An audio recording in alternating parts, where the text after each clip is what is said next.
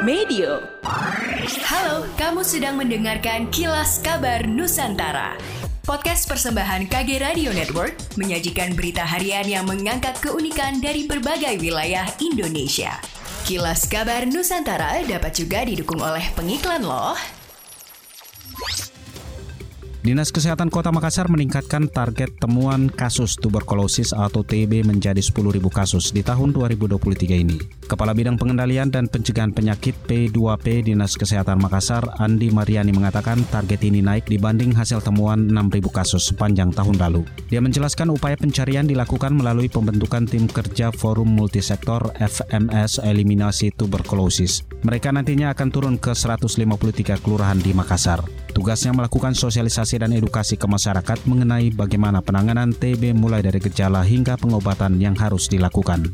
Mariani menyadari masih banyak masyarakat di luar sana yang masih belum memiliki pemahaman sepenuhnya terhadap penyakit tersebut. Tim Satgas Darat Penanganan Kebakaran Hutan dan Lahan Karhutla Kalimantan Selatan diakui sulit mengakses lokasi lahan yang terbakar karena lokasinya jauh dari jalan raya. Kapolda Kalsel Andirian Jayadi menegaskan pentingnya keberadaan helikopter waterbombing untuk memadamkan lahan gambut yang terbakar yang tidak bisa ditembus oleh Satgas Darat. Ia mengaku sudah berkoordinasi dengan Pemprov Kalsel agar segera mengajukan bantuan helikopter kepada Badan Nasional Penanggulangan Bencana atau BNPB.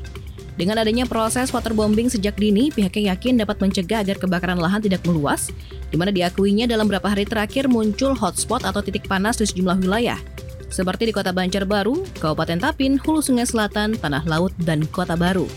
Meskipun ada beberapa titik panas yang terdeteksi, ia menegaskan belum ada temuan lahan yang sengaja dibakar oleh pihak perusahaan ataupun warga. Wali Kota Palembang Harno Joyo mengharapkan program TNI Manunggal Membangun Desa atau TMMD hadir di setiap kecamatan kota. Ia mengatakan kegiatan sosial seperti TMMD tidak hanya fokus ke jalan, tetapi juga seperti bedah rumah, MCK, sunatan massal, dan masih banyak lagi.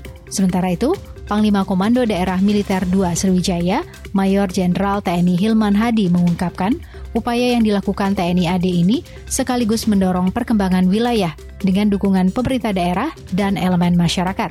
Hilman mengatakan, kemanunggalan menjadi aktualisasi dalam mewujudkan seluruh potensi yang bermuara pada kekuatan pertahanan nasional yang kokoh. Demikianlah kilas kabar Nusantara malam ini.